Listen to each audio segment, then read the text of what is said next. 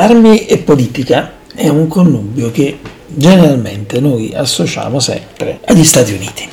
Difficile che eh, facciamo una connessione di questo genere riferendoci eh, all'Italia, anche se poi in realtà i conoscitori un attimo più approfonditi di questa tematica, cioè quella legata alla produzione e alla vendita di armi, sanno benissimo che l'Italia è da questo punto di vista insomma, un ottimo produttore di questi manufatti, chiamiamoli, chiamiamoli così. Ma perché ci viene in mente oggi questa riflessione? Ci viene in mente questa riflessione naturalmente a seguito di quello che è capitato a Capodanno. Eh, cosa è capitato a Capodanno? Capodanno è capitato che questa, eh, tutta questa questione dell'onorevole Pozzolo eh, di Fratelli d'Italia che durante una festa di Capodanno nei locali della Prologo di Rosazza, paesino in provincia di Biella, è partito un colpo eh, che ha ferito ad una gamba il genere di un agente della scorta eh, del sottosegretario alla giustizia e anche compagni di partito mm, del mastro. Ora, naturalmente questo era per riassumere un attimo la situazione, ma in realtà tutto quanto accaduto in quel momento è ancora sotto l'egida degli inquirenti che debbono cercare ancora di capire bene le dinamiche che si sono sviluppate in, in quel momento. E,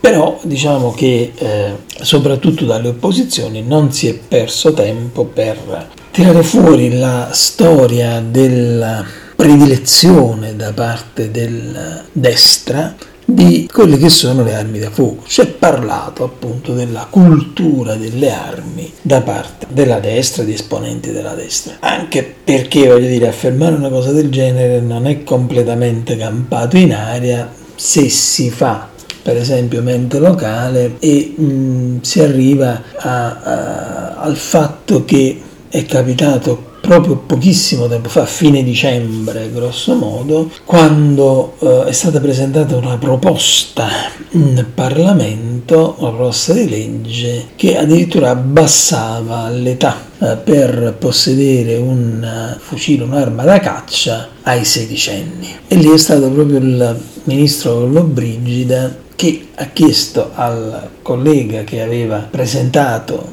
questa proposta di tenerla un attimo in stand by perché cioè, di metterla un po' da parte perché chiaramente insomma avrebbe creato sicuramente delle grandissime polemiche. E polemiche chiaramente ci sono state e polemiche ci saranno perché prevedere un abbassamento così drastico addirittura ai sedicenni della eh, licenza di caccia, quindi della possibilità di avere un, un'arma a disposizione, sicuramente è qualcosa che nell'ambito chiaramente come dire, del, dello sviluppo delle relazioni nel terzo millennio che noi adesso abbiamo eh, difficile da digerire, è molto complicato da digerire perché mentre in America a parole chiaramente solamente a parole, si cerca di mettere un attimo il freno a questa tendenza ad avere le armi come possibilità di difesa personale, e in Italia addirittura si va in controtendenza e si chiede al Parlamento di approvare una legge che permetta addirittura ai sedicenni di maneggiare armi. Tutto in estrema contraddizione con quanto per esempio avviene ogni fine anno quando si esorta chiunque a non uh, sparare botti, a um, non affidarsi ai botti illegali, a uh, dire, avere una vigilia e un inizio del nuovo anno quanto più lontano possibile dalle armi da fuoco, dai petardi, dai botti di qualsiasi genere. Insomma, noi siamo un paese un po' discrasico da questo punto di vista. Cioè, esortiamo a fare una cosa e poi però facciamo tutto al contrario. Non è come quando mandiamo la pubblicità di alcolici e superalcolici, però poi ci mettiamo la postilla bere con moderazione. E lo stesso chiaramente dicasi anche per per il fumo. Eh, noi siamo quelli che appiccichiamo le immagini raccapriccianti sui pacchetti di sigarette. Insomma, abbiamo un modus comunicativo eh, su questo tipo di tematiche molto particolare. Che ci sia stata e ci sia una propensione di mh, coloro che rappresentano il mondo della destra verso le armi e l'utilizzo delle armi, il porto delle armi e l'utilizzo delle armi, beh, voglio dire, questo è abbastanza mh, palese, mh, non è certamente un fatto di cui oggi si viene a sapere oppure si scopre questa verità assurda. Che il tema della sicurezza, il tema della sicurezza personale, del come potersi difendere, eh, sia uno dei temi prediletti da certa destra, è assolutamente indubitabile.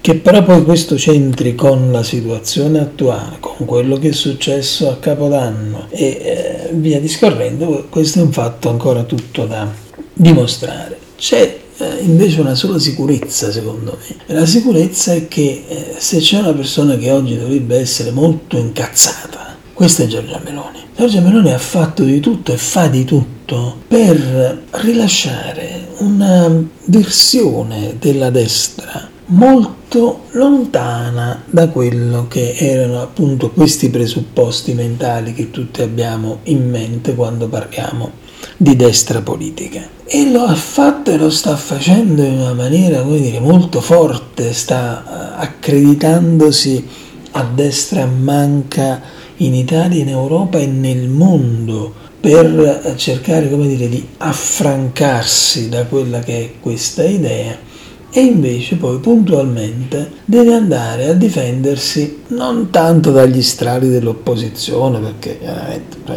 è normale che eh, nel momento in cui accadano questo tipo di cose dalla, dall'opposizione si cerchi di eh, utilizzare eh, dal punto di vista comunicativo, dal punto di vista anche dell'informazione, questo eh, tipo di notizie per attaccare ovviamente il governo. Quindi non tanto da questo, ma si debba guardare la buona Giorgia Meloni dal suo stesso partito, dai suoi stessi amici, dai suoi stessi eh, commilitoni di partito, se così li possiamo chiamare. Perché voi una volta uno, voi una volta l'altro, tirano fuori delle cose così al limite dell'inverosimile, perché voglio dire che un eh, deputato, un senatore, comunque un politico di eh, stampo nazionale giri con